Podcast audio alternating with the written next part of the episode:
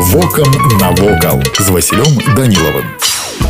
Вітаю вас паважаныя сябры самае сэрца беларускай сталіцы па праве займае верхні горад гэта адна з самых папулярных славутасцяў мінска і гэта заслужаны факт нідзе ў горадзе вы не сустрэнеце настолькі добра захаваных пабудоў 16 18 стагоддзяў не ўдыхняеце пах эпох і не адчуеце сябе часткай культурнай спадчыны краіны Зывацца гэта частка мінска верхнім горадам стала ў 16 стагоддзі. Аднак людзі пачалі будаваць свае селішчы тут яшчэ ў 12 да 16 стагоддзя верхні горад быў заселены пераважна найболей багатымі і ўплывовымі жыхарамі якія будавалі тут свае рэзідэнцыі. Цэнтральны элемент усяго верхняга горада гэта плошча свабоды пабудаваная яшчэ ў 16 стагоддзі. З ёй дарэчы злучаюць вельмі цікавыя легенды. Адна з самых зачаравальных таямніц абвяшчае што под плошчай свабоды размяшчаюцца шматлікія падземныя хады якія звязваюць усе манастыры на тэрыторыі мінска